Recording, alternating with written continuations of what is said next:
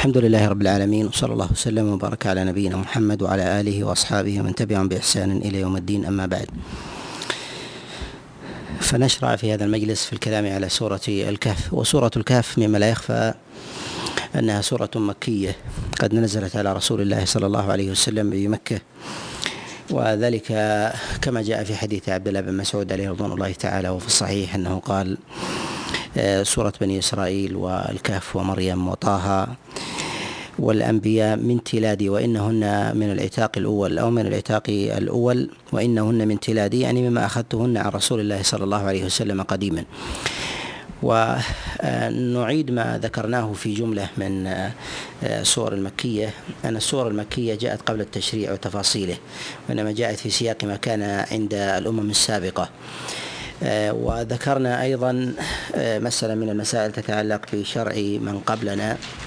هل هو شرع لنا وليس بشرع لنا خلاف عند العلماء وجماهير العلماء على أن شرع من قبلنا شرع لنا ما لم يأتي شرعنا بخلافه. هذا الذي ذهب إليه جمهور العلماء. تقدم معنا أيضا الكلام على هذه القاعدة هي قاعدة صحيحة وليست أو ليست بصحيحة وخلاف العلماء ودللنا على ذلك. وذلك عند قول الله عز وجل وكتبنا عليهم فيها أن النفس بالنفس. في قول الله سبحانه وتعالى في سورة في سورة الكهف هنا آه، ذكر الله سبحانه وتعالى آه، قصة أصحاب الكهف آه، وما فيها من عبر وما فيها من آيات. وكذلك أيضا بتفاصيل دقيقة لا يكون ذلك إلا عن تمام علم آية للمشركين وعبرة أيضا وتثبيتا لرسول الله صلى الله عليه وسلم.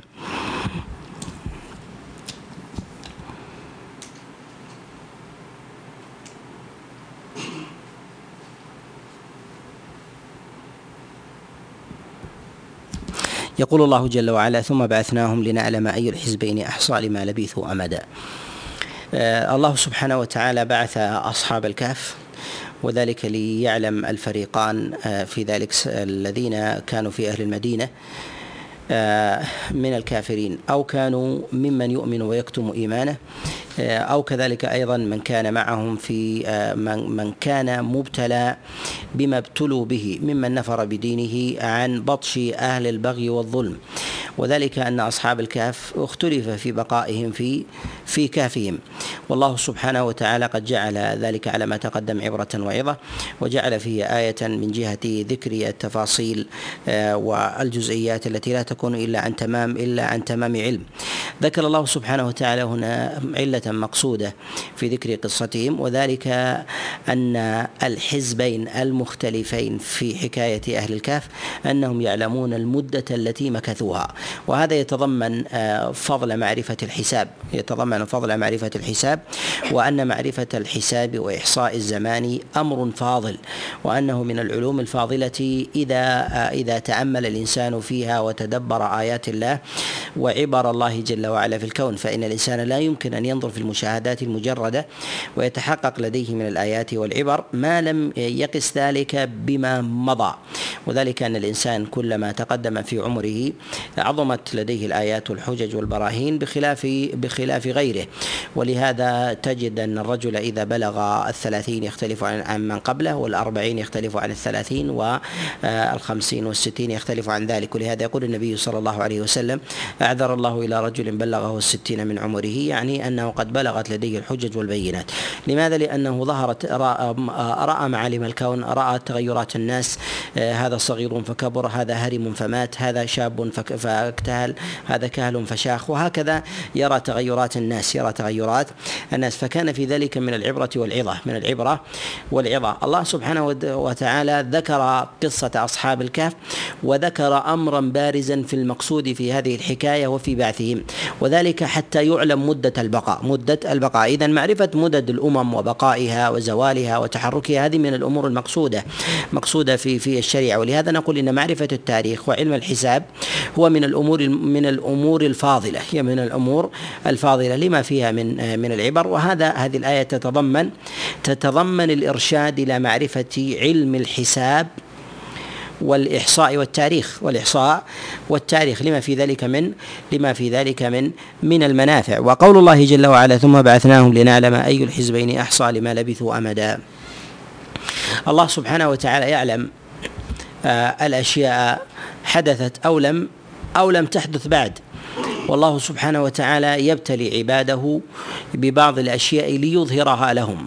وأما قول الله جل وعلا ثم بعثناهم لنعلم أي الحزبين.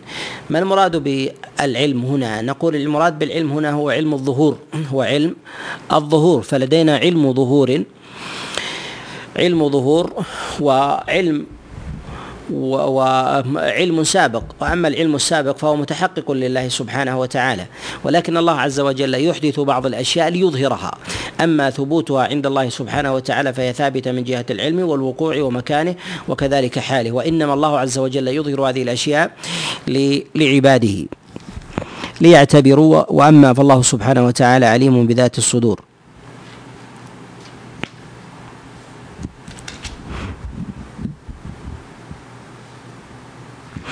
يقول الله سبحانه وتعالى وتحسبهم ايقاظا وهم رقود ونقلبهم ذات اليمين وذات الشمال وكلب باسط ذراعيه بالوصيد.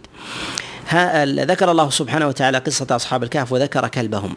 وظاهر السياق أن الكلب إنما هو كلب حراسة آه، لا غيره وإنما ذكره الله جل وعلا معهم أي أنه يحميهم ويحرسهم وذلك لجملة من القرائن. لجملة من القرائن التي تدل على هذا. أن الله سبحانه وتعالى ذكر الكلب وذكر موضعه وأن موضعه يكون بالوسيط وهو فناء الكهف يعني عند عند مدخله. فربما يريد داخل فيراه فينفر فينفر منه. فكان في ذلك نوع حماية وحراسة لهم.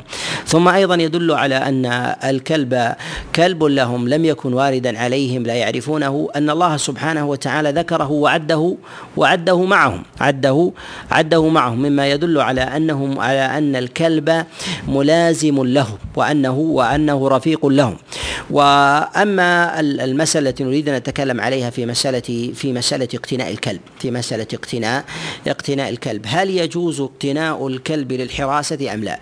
نقول الأدلة التي وردت عن النبي عليه الصلاة والسلام لم يصح عن النبي عليه الصلاة والسلام أنه استثنى كلب الحراسة من كلب الحراسة من من الاقتناء وإنما استثنى رسول الله صلى الله عليه وسلم من اقتناء الكلب انواعا ثلاثة. أولها هو كلب الماشية والذي يرافق آه، يرافق الماشية آه، حراسة لها وربما قيادة لها آه، يدلها ويرشدها وربما أيضا يدفع عنها معتد عليها من إنس أو كذلك أيضا من حيوان مفترس وغير ذلك. فهذا يتخذ فأذن الشارع فيه.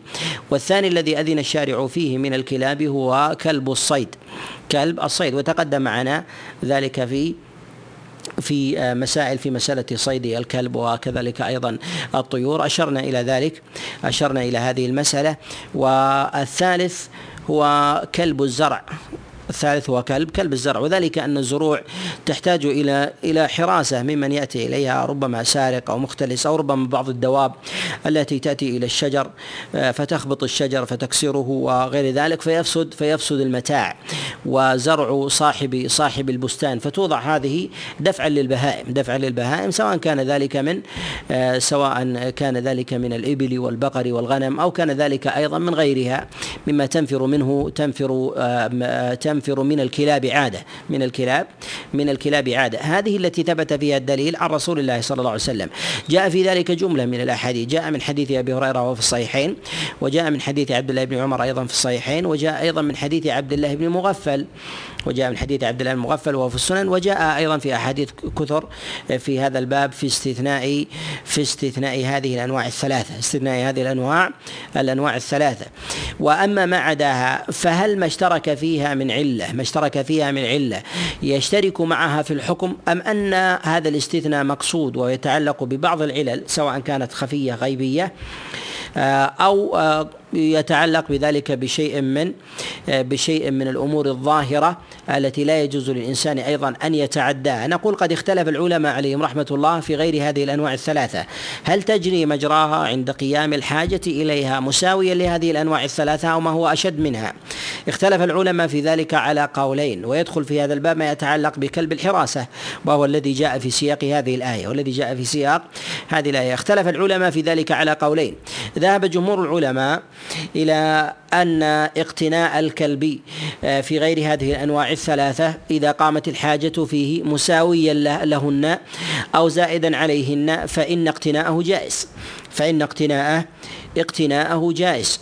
وهذا وهذا القول هو القول الأظهر وذلك أن الشريعة إنما آه، تذكر الأحكام العلل وهذه العلل يظهر في هذا الحديث اشتراكها يظهر في هذا الحديث اشتراكها في الحاجة.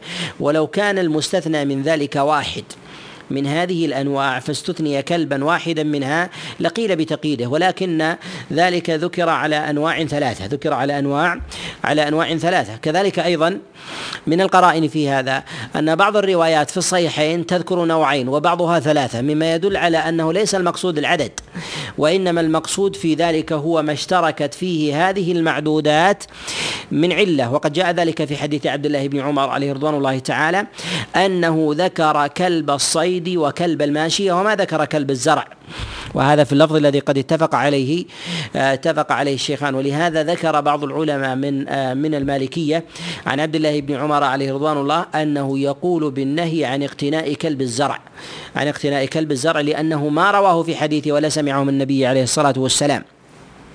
ولكن نقول إن حديث عبد الله بن عمر قد اختلف في مروياته فتارة يروى فتارة يروى بثلاث وتارة يروى باثنين والذي في الصحيحين بذكر الأنواع الثلاثة وفي مسلم أنه ذكر الذي في الصحيحين انه ذكر النوعين وفي مسلم ذكر الأنواع الثلاثة ووافق في ذلك حديث أبي هريرة عليه رضوان الله تعالى أنه ذكر قال إلا كلبا ضاريا أو كلب ماشية أو كلب أو كلب زرع.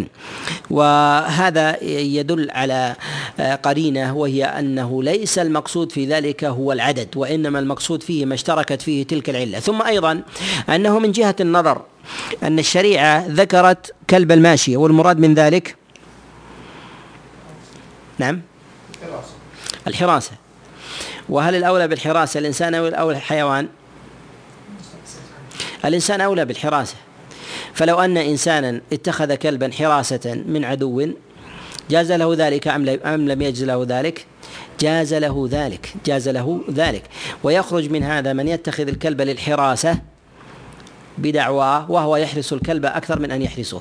حينئذ نقول إن هذه دعوة هذه دعوة باطلة هذه دعوة باطلة. كما يتخذ الناس الذين يحاولون مشابهة اليهود والنصارى باقتناء الكلب. فإذا سئل عن ذلك يقول حراسة وتجد أنه يحرس الكلب أكثر من أن يحرسه الكلب. ولهذا نقول إن هذا الأمر منهي عنه وداخل في ذلك والاعتبار بهذا القول وينبغي ألا يدخل فيه. ولكن لو أن إنسانا احتاج إلى كلب حراسة لحراسته من عدو أو من من من سبع أو نحو ذلك جاز ذلك لظاهر ظاهر العلة لظاهر العلة.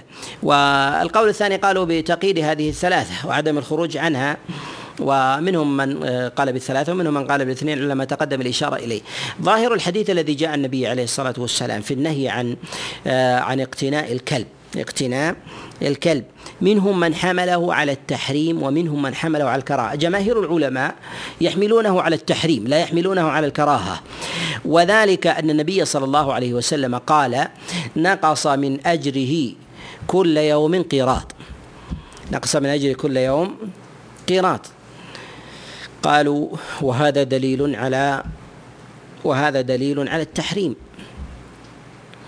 كذلك أيضا النبي صلى الله عليه وسلم قال لا تدخل الملائكة بيتا فيه كلب ولا صورة. وجاء أيضا في حديث أبي هريرة في الصحيح النبي صلى الله عليه وسلم قال لا تصحب الملائكة آه، رفقة معها كلب. وجاء في ذلك أيضا بعض الأحاديث ومنها أيضا بعض المرويات الموقوفة عن بعض السلف ونقول إنما جاء في مثل هذه المرويات. تدل على التحريم أكثر من أن تدل على الكراهة. وأما بعض الفقهاء كابن عبد البر رحمه الله من المالكية فإنه يرى أن هذه النصوص إنما هي على الكراهة على التحريم. ويقول إن الأجر إذا نقص فيدل على أن الإثم لم يلحق. قال إذا إذا جاء إذا جاء نقصان الأجر يدل على أنه ما جاءه ما جاءه وزر. ونقصان الأجر يكون ذلك من أمور الكمال من امور من أمور الكمال. ولكن هذا هذا الإطلاق فيه نظر. وذلك أن الأجر ينقص لسببين. في الشريعة الأجور تنقص لسببين. السبب الأول أنه أنها تنقص بسيئات خارجة عن العمل خارجة عن العمل ولا لازم له يعني منفكة عنه. وذلك مثل السيئات التي تحبط عمل الإنسان. كما جاء في حديث عائشة لما قالت لأم زيد بن أرقم أخبريه أنه قد أبطل جهاده مع رسول الله إلا أن يتوب وذلك لما تبايع بالعينة. العينة شيء والجهاد شيء. العينة شيء والجهاد والجهاد شيء. فهذا نأخذ منه أن العينة محرمة ويأثم فيها الإنسان. النوع الثاني مما يحبط به عمل الإنسان مما ينقص به عمل الإنسان هو ما كان من تقصير في ذات العمل أو في لازم له. وذلك كقول الله جل وعلا لا تبطلوا صدقاتكم بالمن والأذى فإذا أي فإذا امتن الإنسان بصدقته حبط أجرها وما لحقه وما لحقه وزر. وما لحق وزر. كذلك أيضا في حديث عمار بن ياسر أن النبي صلى الله عليه وسلم قال إن الرجل يقوم في صلاته وما يقبل منها إلا عشرها أو تسعها أو ثمنها أو سبعها. الحديث هذا يعني أنها نقصت. هل ارتكب محظورا؟ هو لم يرتكب محظورا لكن لم يكن حاضرا للقلب. فنقصان الأجر في ذلك أن هذا أمر يتعلق بها أو بلازم فيها. أما في هذا الحديث فهو في أمر خارج عنها فدل على أن هذا النقصان جاء جاء بسيئة قد ارتكبها. ثم أيضا من القرائن التي تدل على التحريم. من القرائن التي تدل على على التحريم. أن الملائكة لا تدخل بيتا فيه كلب ولا ولا صورة. وإذا لم تدخل الملائكة فإن ذلك أمارة أو قرينة على حضور الشياطين. أمارة على حضور حضور الشياطين. وهذا أيضا من قرائن من قرائن التحريم. ثم أيضا إنما جاء في الحديث في نقصان الأجر في قيراط منهم من قال من قدر القيراط بقدر. والأصوب في ذلك أنه لا يقدر بقدر.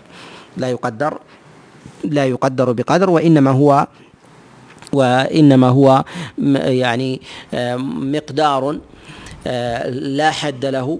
وكأن النبي صلى الله عليه وسلم ذكر ذكر نصيبا من حسناته ينقص كل يوم ولم يذكره وهذا النصيب في ذلك قد يكون قليلا وقد يكون كثيرا وحمله وحمله على الوعيد غير المقدر في ذلك أولى أولى من أن يقدر. وأما حمله على أنه كجبل أحد فذلك بعيد فذلك بعيد باعتبار أن القراط يطلق في في لغة العرب على شيء غير المقدر سواء كان سواء كان على قدر آه، معين في معاملة معينة أو كان ذلك على مقادير مختلفة بحسب وضع الناس بحسب وضع الناس وهذا يختلف آه، من سياق إلى من سياق إلى سياق.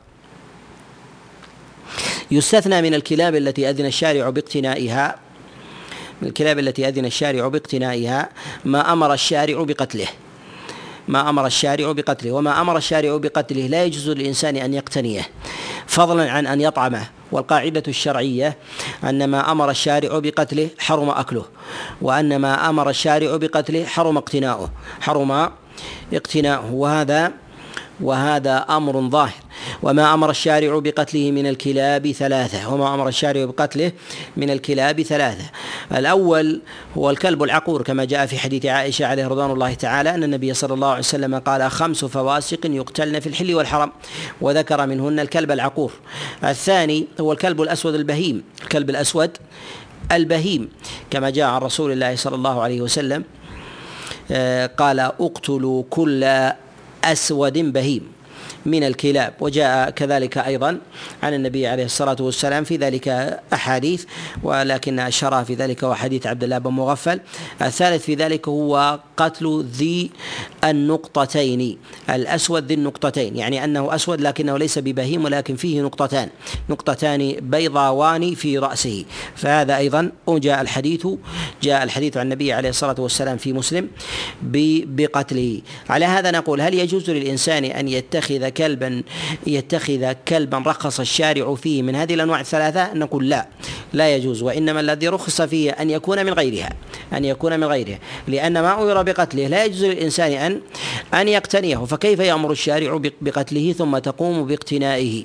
وأما تحريم آه، تحريم الاقتناء من جهة الأصل آه، والترخيص بأنواع لا يعني من ذلك. دخول هذه الأنواع الثلاثة لأنها اختصت بالقتل. لهذا نقول إنه اختص من الكلاب في جهتين الجهة الأولى من جهة الاقتناء والجهة الثانية من جهة القتل. فنقول إنه أنه في ابتداء الأمر أمر بقتل الكلاب ثم استثني هذه الثلاثة ثم استثنيت الكلاب واستثني من من عدم قتل هذه الثلاثة وحرم اقتناؤها فاستثني من ذلك هذه الأنواع هذه الأنواع الثلاثة.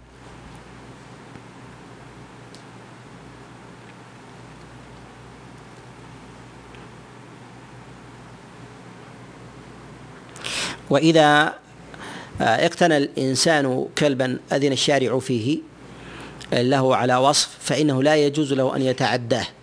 لا يجوز له أن أن يتعداه. كان يكون معه كلب صيد لا يجوز له أن يتخذه في غيره. أن يتخذه في غيره.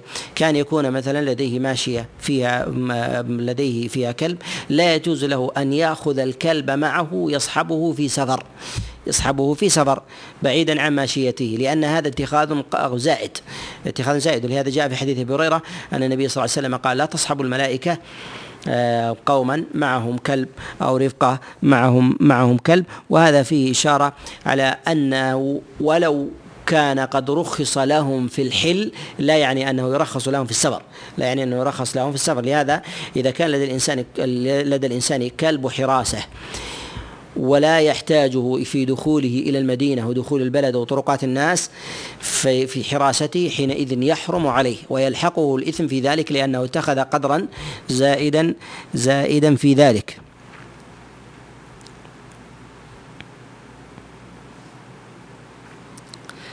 يقول الله سبحانه وتعالى بعد ذلك قالوا ربكم أعلم بما لبثتم فابعثوا أحدكم بورقكم هذه إلى المدينة.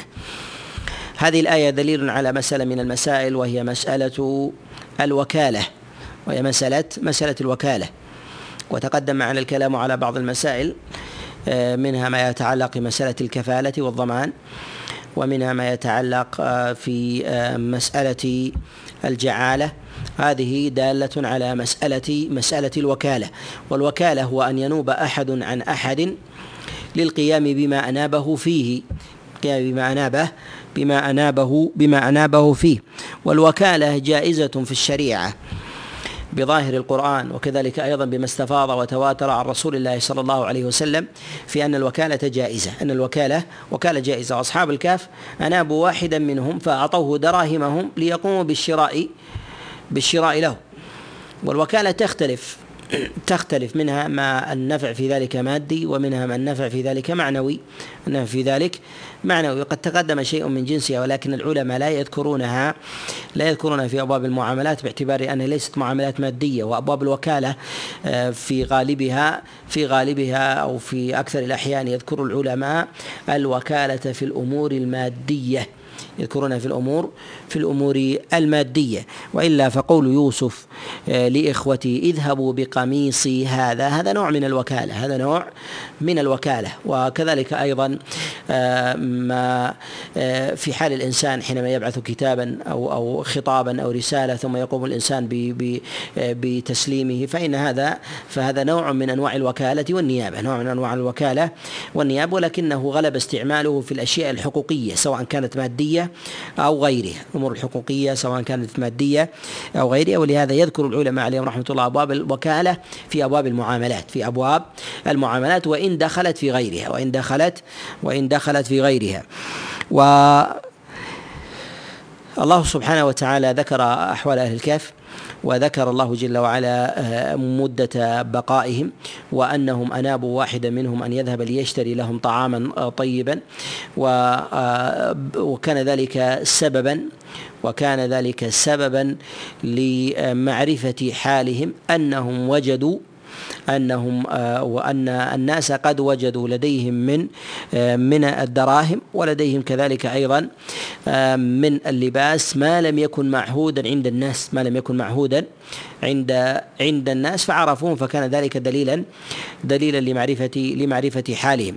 والنبي صلى الله عليه وسلم قد وكل اقواما من أصحابه سواء كان ذلك في بعض الأعمال كالنحر كما جاء في حديث جابر أن النبي صلى الله عليه وسلم آه، جاء بمئة من الإبل فنحر ثلاثا وستين وأعطى علي بن أبي طالب فنحر ما غبر. وكذلك أيضا النبي عليه الصلاة والسلام آه، قد وكل عروة البارق أن يشتري له أن يشتري له شاة وأعطاه دينارا فذهب واشترى شاتين بدينار ثم باع واحدة بدينار. وجاء ثم آه، باع وبعثه النبي عليه الصلاة والسلام ليشتري له شاة بدينار فاشترى شاتين. ثم باع واحدة وجاء بدينار وشاة إلى رسول الله صلى الله عليه وسلم. وكذلك أيضا في الوكالة في أبواب النكاح. وقد وكل النبي صلى الله عليه وسلم وكل النبي عليه الصلاة والسلام أبا رافع لما أراد أن يتزوج ميمونة وكان رسولا بينهما.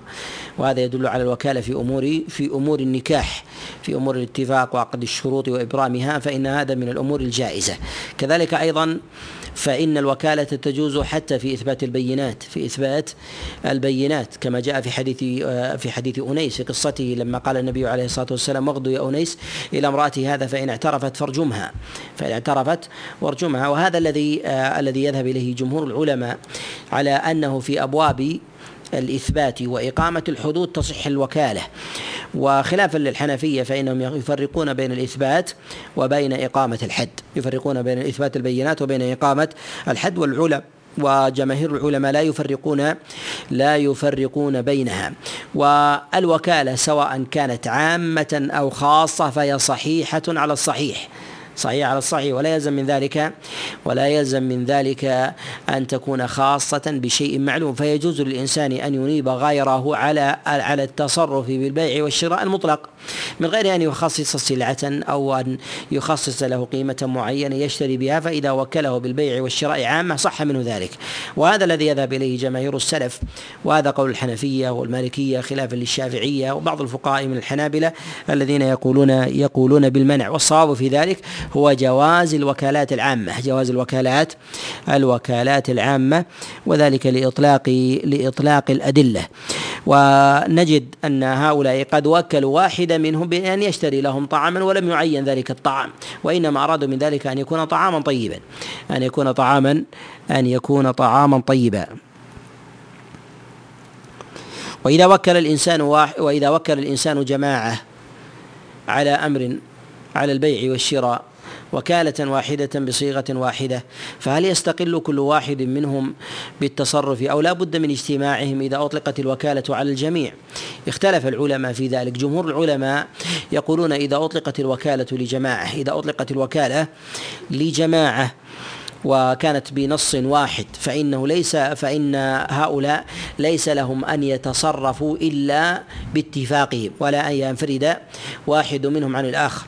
حتى يستقل كل واحد منهم بوكالة مستقلة بوكالة مستقلة. فإذا قال آه، شخص أو أو فإذا قال آه، الموكل يقول وكلت فلانا وفلانا وفلانا على بيع كذا أو شراء كذا بيع كذا وشراء وشراء كذا. فإنه ليس لهم أن ينفرد فإنه ليس له أن ينفرد واحد منهم بهذا العمل حتى يجتمعوا. لكن لو قال وكلت فلانا يفعل كذا وفكلت ووكلت فلانا يفعل كذا وكلت فلانا يفعل كذا فهذه وكالات منفردة.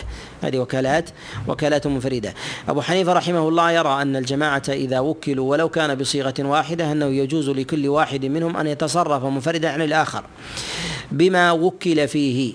ومن وكل واحدا ثم ومن وكل واحدا ثم أراد الوكيل أن ينيب غيره. نقول لا يجوز له ذلك حتى يأذن له. حتى يأذن له موكله حتى يأذن له موكله. فإن أذن له جاز فإن أذن له جاز ولو جاز الإطلاق بتوكيل الغير من غير تعيينه من غير من غير تعيين. لأن الوكيل في ذلك قام مقام الأصيل بالتعيين. كما أنه قام مقامه في تعيين ما يريد أن يشتريه من سلع وكذلك معرفة معرفة القيمة.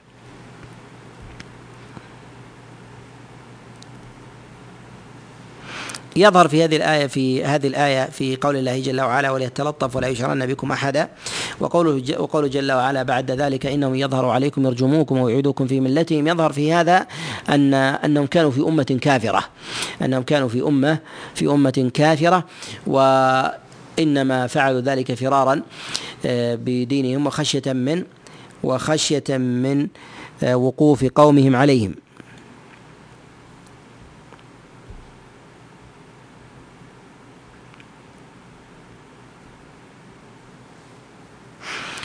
في قول الله سبحانه وتعالى ولا تقولن لشيء إني فاعل ذلك غدا إلا أن يشاء الله واذكر ربك إذا نسيت. هذه المسألة تتعلق ب بمسألة الاستثناء بمسألة الاستثناء. الاستثناء له جملة من المنافع له جملة من المنافع. ومنافعه أن الإنسان يستعين بالله سبحانه وتعالى على عمله وعلى مراده وفي ذلك أيضا توكل على الله جل وعلا وقوة إيمان به والبراءة من الحول والقوة إلا بالله سبحانه وتعالى. فهذا من المنافع التي يقولها الإنسان عند عزمه على شيء. إني ذاهب إلى كذا إن شاء الله فاعل كذا إن شاء الله قائل كذا إن شاء الله. فهذا فهذا يبرأ من الانفراد بحوله وقوته يبرأ من الانفراد بحوله وقوته ويعلق المشيئة بالله سبحانه وتعالى. فنقول ما يتعلق بمثل هذا ما يتعلق بمثل هذا هو من من أمور البركة من أمور البركة. ولكن نقول هنا في قول الله جل وعلا ولا تقولن لشيء اني فاعل ذلك غدا إلا إن شاء الله. واذكر ربك إذا نسيت. واذكر ربك إذا نسيت. هل المراد بالذكر اذكر ربك إذا نسيت؟ يعني نسيت المشيئة أذكرها ويجوز للإنسان أن يستثني في قوله وفي يمينه ولو انفصل المجلس كان يحلف الإنسان ويقول والله لا أفعلن كذا وكذا ثم ينسى الاستثناء فيستثني بعد خروجه أو يستثني بعد انقطاع الكلام أو بعد مدة من الزمن. فهل يعني أن الاستثناء إذا انقطع في ذلك يقبل؟ يقبل أم لا؟ نقول يتفق العلماء على أن الاستثناء ينفع من جهة بركته. ولو انقطع ولو ولو انقطع من جهة بركته. أما من جهة أما من جهة حل اليمين أما من جهة حل حل اليمين يعني أن اليمين تنعقد فهل المشيئة تحلها ثم لا يصبح لها قيمة؟ نقول العلماء يقولون إن المشيئة هي في مقام الكفارة تحل الأيمان. في مقام الكفارة تحل الأيمان. فإذا قالها فإذا قالها من حلف يمينا فإنه قد حل يمينه في مجلسه. قد حل يمينه في مجلسه يعني أنه لم يبدي عزما على ذلك لا يبدي عزما على على ذلك. فإذا وإذا لم يقل المشيئة وإذا لم يقل المشيئة عند قسمه ويمينه عند قسمه ويمينه. فهل استثناؤه بعد ذلك؟ استثناؤه بعد ذلك حال ليمينه ويقبل منه أم لا؟ نقول ثمة مسألة آه، هي محل آه، قول عامة الفقهاء وثمة مسألة هي محل اختلاف صحيح محل اختلاف صحيح قوي. أما ما كان عند عامة العلماء على خلاف يسير عند السلف قالوا أنه إذا انفصل المجلس وانفك وطال الفصل في ذلك وتفرق الناس فإنه حينئذ لا يكون الاستثناء معتبرا لا يكون الاستثناء معتبر. وهذا الذي يذهب إليه عامة العلماء وقول الأئمة الأربعة باتفاقهم وذلك أن الإنسان إذا قال يمينا هذا العام الماضي ليس له أن يستثني في التي تليها. أو قال يمينا بالأمس ليس له أن يأتي باستثناء بعد ذلك. خلافا لما جاء عن عبد الله بن عباس أنه قال في قول الله جل وعلا واذكر ربك إذا نسيت. قال إذا نسيت الاستثناء قل هو لو بعد سنة. قل هو لو بعد بعد سنة. هذا رواه مجاهد بن جبر عن عبد الله بن عباس عليه رضوان الله. أنه قال واذكر ربك إذا نسيت يعني قل الاستثناء ولو بعد سنة. وجاء ذلك عن أبي العالية فيما رواه الربيع عن أبي العالية رفيع بن مهران أنه قال إذا نسيت يعني إذا نسيت الاستثناء أن تقول إن شاء الله. فقلها وروي ذلك أيضا وروي ذلك عن الحسن البصري عن الحسن البصري وعامة العلماء على خلاف ذلك. عامة العلماء على خلاف على خلاف ذلك أنه إذا انفصل المجلس وتفرق الناس فإنه ليس لأحد أن يقول بالاستثناء. وإنما خلافهم إذا كان في المجلس وثم لم يربط الاستثناء بقوله أو يمينه فهل ذلك فهل قوله في ذلك المجلس معتبر؟ وما هو الحد الفاصل في في المجلس؟ وما هو وما هو الحد الفاصل في المجلس اختلفوا في الحد الفاصل فيه. منهم من قال الحد الفاصل هو انقطاع الكلام. فإذا قال كلاما ثم انفصل عن يمينه وبدأ واستأنف كلاما آخر فإنه ينقطع حينئذ. ينقطع حينئذ. وهذا قول لجماعة من السلف ومنهم من قال يبقى حقه بالاستثناء ما دام المجلس قائما. فإذا تفرقوا فإنه حينئذ لا يكون الاستثناء لا يكون لا يكون الاستثناء وهذا قول أيضا لجماعة لجماعة من من السلف. ويحتمل أن يقال أن الاستثناء أن الاستثناء يتعلق بأمر أن الاستثناء يتعلق يتعلق بأمر.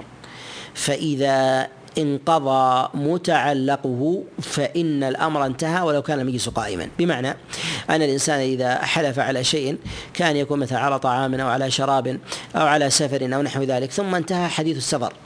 ثم انتهى حديث حديث السفر ثم بدأوا بحديث آخر فحينئذ نقول ولو كان المجلس باقيا فإن الأمر قد انفصل بانتهاء الحديث. ولا يلزم من ذلك انتهاء اللفظ الذي يتلفظ به الإنسان. كان يقول الإنسان أقسمت على ألا أشرب كذا وكذا وبقي الأمر فنازعه فقال لا تحلف. فقال قل إن شاء الله. فقال إن شاء الله. فما دام الحديث باقيا على ذلك الأمر فالاستثناء وارد. فالاستثناء وارد. ما لم يتحول من حلفه عن الأكل والشرب إلى حديث آخر من أمور الناس أو من أمره فإنه حينئذ يقال بانفي يقال بانفكاكه. يقال يقال بانفكاكه. أما أثر الاستثناء أما أثر الاستثناء آه، على الإنسان في بركته وكذلك أيضا آه، في آه، في توكله واستعانته بالله فإنه ينفع الإنسان. كان يقول الإنسان أنا قلت يمين أو عزمت على أمر قبل عام ولا أذكر أني قلت إن شاء الله أو أني قلت لا أذهبن إلى بلدة كذا وكذا أو لا أزورن فلان أو لا أتين فلان ولم أقل إن شاء الله. لا حرج عليه أن يقول إن شاء الله ولو لم تحل يمينه أو ما وعد به. فيقولها تيمنا وتبركا وكذلك استعانة بالله استعانة بالله سبحانه وتعالى. ويدل على ضعف القول الذي يقول بأن الاستثناء أن الاستثناء صحيح. ولو قاله بعد عام أو مدة طويلة أنه لو كان الاستثناء ولو طال الفصل يحل اليمين ما كان للكفارة قيمة. الكفارة حينما تلزم الإنسان على يمينه إذا كان الاستثناء يقال قل قل إن شاء الله بعد سنة. حينئذ لا يلزم عليك ما يلزم عليك كفارة. وهذا يبطلها والنبي صلى الله عليه وسلم يقول من حلف على يمين فرأى غيرها خير منها فليكفر على يمينه وليأتي الذي هو خير. ما قال فليقل إن شاء الله. يعني أنها تنعقد ولا يحلها في بعض الأحوال إلا الكفارة. لا يحلها في بعض الأحوال إلا الكفارة. وأما في بعض الأحوال فيحلها ولكنه في المجلس ولكنه باب ضيق وربما يتجاوزه الإنسان.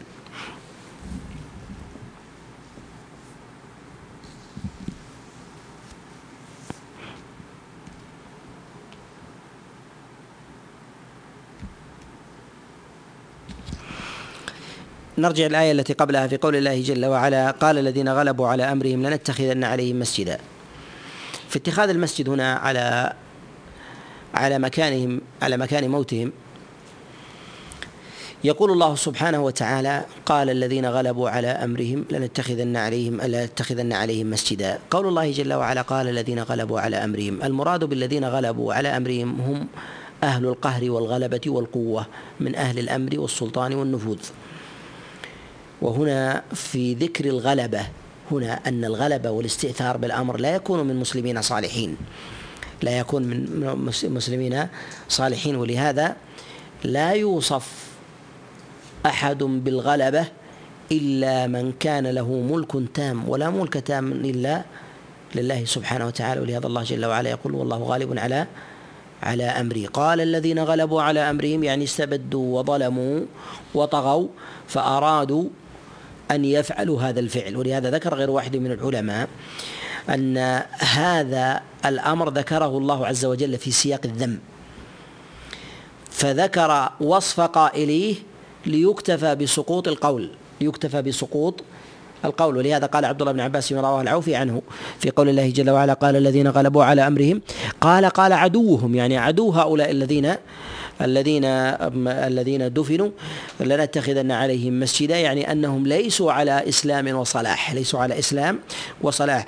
بعض أهل الضلالة والجهالة بعض أهل الضلالة والجهالة استدلوا بهذه الآية على جواز بناء المساجد على القبور ووضع القباب عليها ودفن الأموات في المساجد ونحو ذلك مما نهى عنه النبي صلى الله عليه وسلم.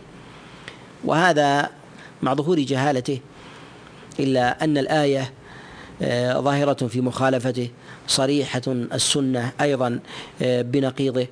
ولو صح في الأمم السابقة فإن ما جاء في الأمم السابقة وصح في سنة النبي عليه الصلاة والسلام في ظاهر القرآن ما يخالفه ليس لأحد أن يأخذ من قصة عارضة قد جاءت في حكاية عابرة ما ما يشرعون به دينا قد جاء الدليل في بخلافه وقد جاء النبي عليه الصلاة والسلام وتواترت الادله الأدلة في النهي عن ذلك. من ذلك ما جاء في حديث عائشة عليه رضوان الله تعالى النبي صلى الله عليه وسلم قال لعن الله اليهود والنصارى اتخذوا قبور أنبيائهم مساجد ولا أشرف ولا أعظم من الأنبياء ولا خلاف عند العلماء أن الأنبياء هم أعظم وأفضل من أصحاب الكهف وأفضل وأعظم من اصحاب من أصحاب الكهف. ولهذا نقول ما يتعلق بذلك مع ذلك أن الله عز وجل نهى عن اتخاذ قبورهم اتخاذ قبورهم مساجد. والناس عند وضع المساجد على القبور يلتمسون علة البركة والتيمم بالأنبياء أعظم من التيمم في غيرهم. فإذا حرم ذلك في الأنبياء فإنه من دونهم من باب فإن من دونهم من باب أولى لأن المقصود لأجله كلما عظم حرم كلما عظم حرم. فإذا عظم المقصود أن يطلب الإنسان من ميت فإنه يحرم ويشد عليه ويشد عليه ذلك. وإذا طلب من شخص دون ذلك فضلا وترك ما يعلوه عظم لديه ذلك الأمر من جهة من جهة أيضا من جهة المنع. وذلك لأنه يطلب أحدا ليس ليس ب بمخصوص بالفضل في الشريعة. ولهذا نقول إن وإن كان الشرك على مراتب الذي يعبد حجرا أصما ويتبرك به يتبرك به أو إذا أراد أن يصلي يتجه إليه يجعله بينه وبين القبلة أيها أعظم ممن يتبرك بقبر نبي ويتوجه إليه. كلها شرك ليست كذلك؟ شرك ولكن الذي يأتي ويتعبد بشيء قد دل الدليل على على فضل أصله وإن اختلف في وصف الذي بذله في الوصف الذي بذله عليه فاستحق الشرك في الجهتين لكن هذا هو أخف من جهة النظر هذا أخف من جهة من جهة النظر وإن كان الكفر في ذاته والشرك في ذاته في ذاته واحد فنقول ما يتعلق بذلك ويختلف بحسب بحسب القصد. وقد سمى النبي صلى الله عليه وسلم الذين يبنون المساجد على القبور بشرار الخلق.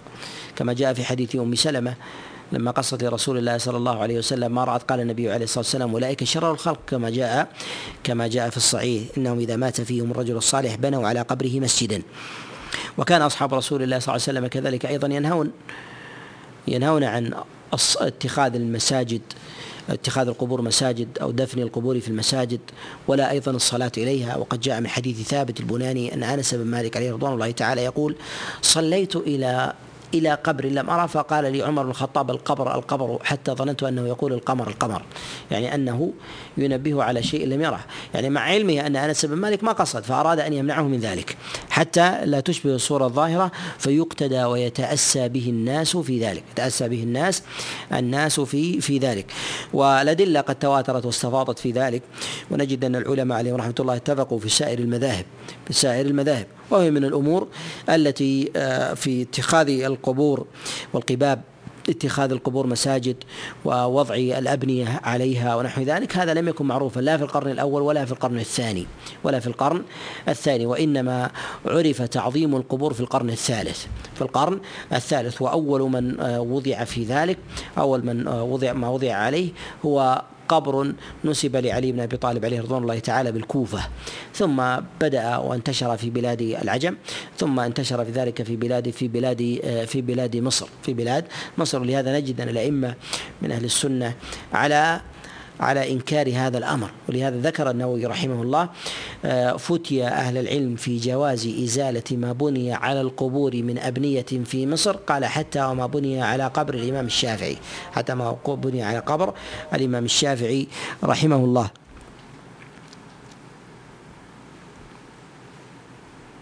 والصلاة إلى القبر إذا حرمت ودل الدليل على نهيها فإن الصلاة بين القبور من باب أولى.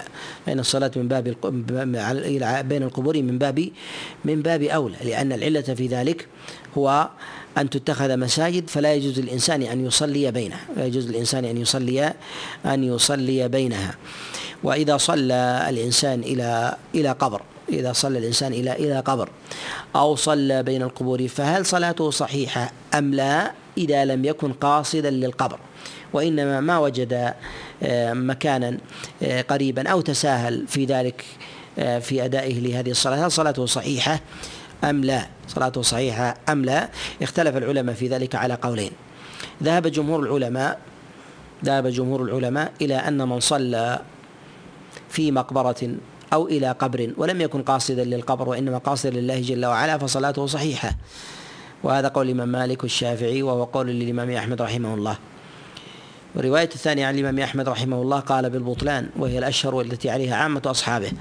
عليه عامة عامة أصحابه. وهذا إذا كان في في الصلاة ذات الركوع والسجود. فهل يدخل في ذلك صلاة الجنازة؟ أي أن الإنسان لا يصلي على الجنازة بين بين بين القبور. بين القبور فهل له ذلك الفعل أم لا؟ نقول ثبت عن النبي عليه الصلاة والسلام أنه صلى على القبر. أن النبي عليه الصلاة والسلام صلى صلى على القبر. واختلف العلماء عليهم رحمة الله بعد اتفاقهم على جواز الصلاة على القبر. الذي لم يتمكن الإنسان من الصلاة عليه أنه يصلي عليه بعد دفنه. اختلفوا في الصلاة في الصلاة على الجنازة بين القبور. إذا وضعت على الناس قبل دفنها. إذا وضعت على الناس قبل دفنها هل يصلى عليها أم لا؟ اختلفوا في هذه المسألة على قولين. قوم قالوا بالكراهة. قوم قالوا بالكراهة. وقوم قالوا بعدم الكراهة قالوا بالجواز. قوم قالوا قالوا بالجواز. والأظهر في ذلك الجواز. والأظهر في ذلك في ذلك الجواز. ولهذا قد جاء عن النافع أن ابن جريج سأله قال أتصلون على الجنازة في القبور؟ قال صلينا على عائشة وأم سلمة بين القبور وإمامنا أبو هريرة وحضر عبد الله بن عمر. وحضر عبد الله بن عمر وإسناده في إسناده في ذلك صحيح وإسناده في ذلك في ذلك صحيح. ثم أيضا النبي عليه الصلاة والسلام قد صلى على القبر قد صلى على القبر. ومعلوم أن أداءه لهذه الصلاة ليس بواجب. وإذا حملنا النهي على الإطلاق فإن الصلاة في في المقابر محرمة. ومثل هذا الأمر لا يستحل به الأمر المحرم لمجرد لمجرد فعل أو أمر مستحب. أو أمر مستحب ومعلوم أن النبي لم ينفرد في ذلك لو قيل لخصيصة النبي في الصلاة على القبور وحق أمته عليه. فنقول إن أصحابه عليهم رضوان الله تعالى كذلك صلوا على القبور والعلة واحدة في الصلاة على القبر أو الصلاة على الميت خارج القبر. ثم أيضا إن الصلاة في الجنازة صلاة صلاة على الجنازة. صلاة على الجنازة. الصلاة على الجنازة آه، أخف من الصلاة ذات الركوع والسجود. لماذا؟ لأن صلاة الجنازة ليس فيها ليس فيه ست ست دقائق. نعم. نعم. لأن صلاة الجنازة ليس فيها ركوع ولا سجود. فأمرها أيسر وأخف. أمرها أيسر أمسر أيسر وأخف. ولهذا يقول ابن رجب رحمه الله والإمام أحمد يستثني صلاة الجنازة في في المقابر. وهذا آه، جاء التخفيف والتيسير في هذا عن جماعة من السلف كما جاء عن إبراهيم النخعي وغيره. ولكن العلماء يتفقون العلماء يتفقون على أنه لا يجوز للمسلمين أن يدفنوا جنازة في القبر قبل أن يصلوا عليها ما أمكنهم ذلك. أنه لا يجوز لهم أن يقول مخيرين بين الصلاة قبل الدفن والصلاة بعد الدفن ثم يقول نريد أن ندفنها ثم نصلي عليها. نقول هذا هذا لا يجوز. بل يصلوا عليها ثم يدفنونها. وإذا كان هناك رفقة قادمة ويخشى من انتظارهم فيقال في ذلك أنه يعجل ثم يصلون بعد ذلك على القبر ثم يصلون بعد ذلك على القبر ولا حرج فيه.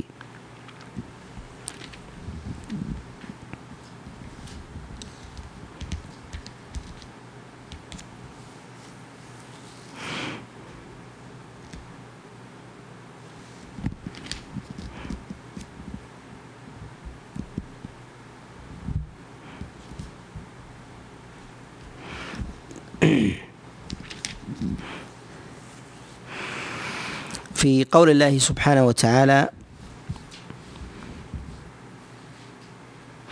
أما السفينة فكانت لمساكين يعملون في البحر فأردت أن أعيبها وكان وراءهم ملك يأخذ كل سفينة غصبا. في هذا آه، جواز ارتكاب أدنى المفسدتين لدفع لهما. وذلك أنه خرق السفينة وخلق فيها عيبا خشية من تفويتها كاملة خشية من تفويتها تفويتها كاملة. فإذا اجتمع لدى الإنسان مفسدتان فإنه يرتكب أدناهما لدفع لدفع أعلاهما. وهنا في قتل الغلام ذكر العلة في ذلك في قتله قال وأما الغلام فكان أبواه مؤمنين فخشينا أن يرهقهما طغيانا وكفرا. قتل الغلام لهذه العلة. أنه يخشى إرهاق والديه. هل يؤخذ من ذلك أنه يجوز قتل العاق لوالديه وجاء في ذلك في حديث مرسل سعيد بن المسيب أنه قال من ضرب أباه فاقتلوه. من ضرب أباه فاقتلوه ولكنه ضعيف ولكنه ولكنه ضعيف. نقول أن أن العقوق في ذلك على على أحوال مغلظ ومخفف. مغلظ مغلظ ومخفف وإن كان كله غليظ وإن كان كله غليظ. أما بالنسبة للمغلظ ما يكون في ذلك من من عدوان دائم مستمر بضرب أو حبس أو حرق أو قهر أو غير ذلك. فإن هذا للقاضي أن يحكم بقتل تعزيرا. يحكم بقتله تعزيرا الحقا بتلك العلة الحقا بتلك العلة. وما كان دون ذلك وما كان دون دون ذلك. وذلك من العقوق بالكلام أو كذلك أيضا بعدم الإحسان بالمال أو غير ذلك. فإن هذا أخف مع وجود العقوق في كل زمان. فإنه لم يثبت عن النبي عليه الصلاة والسلام ولا عن أحد من أصحابه عليهم رضوان الله تعالى أنه قتلوا العاق. أنه قتلوا. العقل لهذا لم يأخذ الأئمة عليهم رحمة الله تعالى بهذا بهذا المرسل. ونأخذ من ذلك أيضا مسألة أخرى أنه إذا اجتمع أنه إذا اجتمع إذا اجتمع إذا اجتمع مضرتان وهو هلاك الوالد أو هلاك ولده فإنه يقدم هلاك الولد على الوالد. وذلك في مسألة مثلا إذا اشتكي من من الجنين في بطن أمه فاشتكت منه وأخبره اخبرها الأطباء أنها إذا لم تسقط الجنين فإنها تموت. وذلك لمرض فيه ربما يتعدى إليها ويسري اليه كبعض الأمراض التي توجد مع الأجنة بعد نفخ روحهم. أما قبل نفخ الروح فإنه يقال ليست بنفس فالأمر في ذلك هين ولكن بعد النفس بعد نفخ الروح فيها. فإذا أخبر طبيب ثقة عارف في ذلك أن الجنين إذا ترك ولم يسقط ليموت فإن المرض سيستشري في جسد في جسد الأم. أو أنها لا يمكن أن تضع الولد أن تضع الولد وتبقى حية. فإما حياتها أو حياة ولدها حينئذ يقال بجواز إسقاط الجنين. بإسقاط إسقاط الجنين لأن حياة أمه أولى من حياته. حياة أمه أولى أولى من حياته. أيضا في قصة الجدار في الغلامين. هذه يتعلق في تتعلق في مسألة أخذ مال اليتيم وعدم تسليمه إياه حتى يبلغ الرشد وتقدم معنا هذا في في سورة النساء في قول الله عز وجل وابتلوا اليتامى حتى إذا بلغوا النكاح كذلك أيضا في عدم إعطاء القاصر ماله أيضا في قول الله جل وعلا ولا تؤتوا السفهاء أموالكم التي جعل الله لكم قياما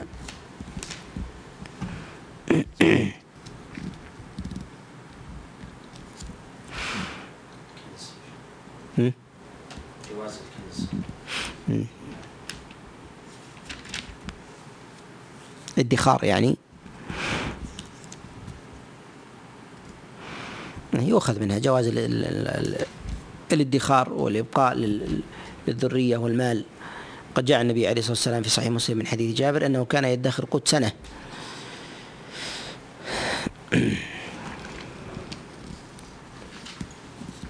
في سورة مريم أيضا هي من الصور العتاق التي نزلت على رسول الله صلى الله عليه وسلم.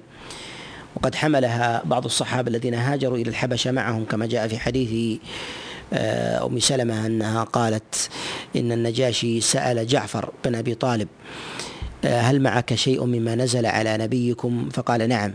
فتلا عليه هذه السورة قال فبكى النجاشي. وقال إنها وما إنها وما نزل على موسى ليخرج من مشكاة واحدة. فيها مسائل آه، يسيرة في سورة مريم. آه، بعضها يمكن أن يستنبط منه حكم. منها في قول الله سبحانه وتعالى يا زكريا إنا نبشرك بغلام اسمه يحيى لم نجعل له من قبل سميا في هذا جواز التسمية قبل الولادة جواز التسمية قبل قبل الولادة. فيقول إن تاني ولد سميته كذا سميته كذا. وهل هذا يعارض ما جاء النبي عليه الصلاة والسلام. قال ويسمى في يوم سابعه يسمى في يوم في يوم سابعه. نقول إن العلماء قد اختلفوا في ذلك. فالأفضل في ذلك أن يسمى في يومه الأول عند ولادته أو يسمى في يوم سابعه؟ نقول آه، جمهور العلماء يقولون بأن التسمية في اليوم السابع أفضل وذلك للحديث. ومنهم من قال أن التسمية في أول يومه أفضل وهذا قول جماعة من الفقهاء المالكية ورواية أيضا آه، في مذهب الإمام أحمد رحمه الله. ويأخذون بالتسمية في اليوم الأول. ما جاء النبي عليه الصلاة والسلام أنه قال ولد لي اليوم ولد وسميته إبراهيم. فسماه النبي عليه الصلاة والسلام من أول يوم سمي. وبعضهم جمع بين الروايات والأحاديث في ذلك كالبخاري رحمه الله. فإنه قال ان إنه إذا أراد أن يعق في السابع فيؤخر التسمية في سابعه.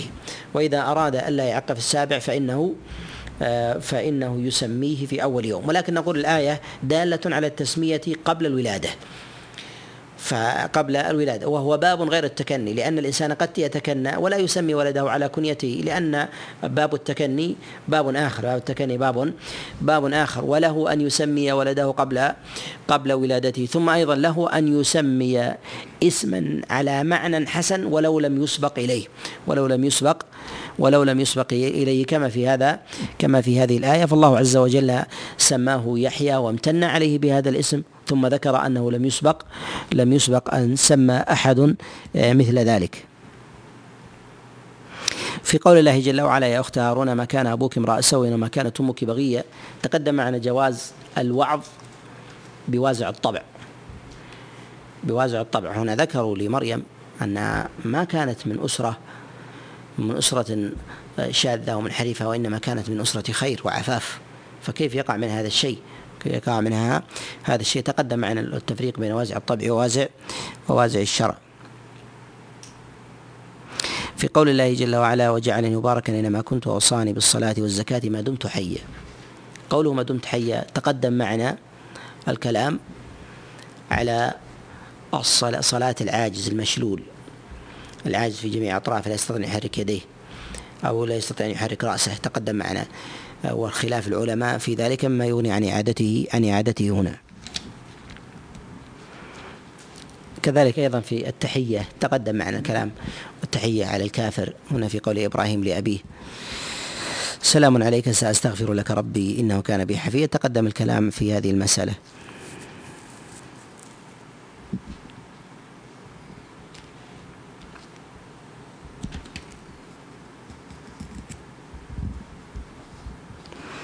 فخلف من بعدهم خلف أضاعوا الصلاة واتبعوا الشهوات. تضيع الصلاة مراد بها وتأخيرها عن وقتها. أصرح منها في قول الله جل وعلا فويل للمصلين. ويأتي الكلام عليه في تفسير في تفسير سعد بن أبي وقاص آه، لها. لماذا قلنا أنها أصرح؟ لأن هذه السورة سورة مكية. أن هذه السورة سورة مكية ولم تضرب المواقيت في في ذلك الوقت. وجاءت الأصرح في آه، ما يأتي بإذن الله عز وجل. نتكلم عليها في تفصيلها هناك. نكتفي بهذا وصلى الله وسلم وبارك على نبينا محمد.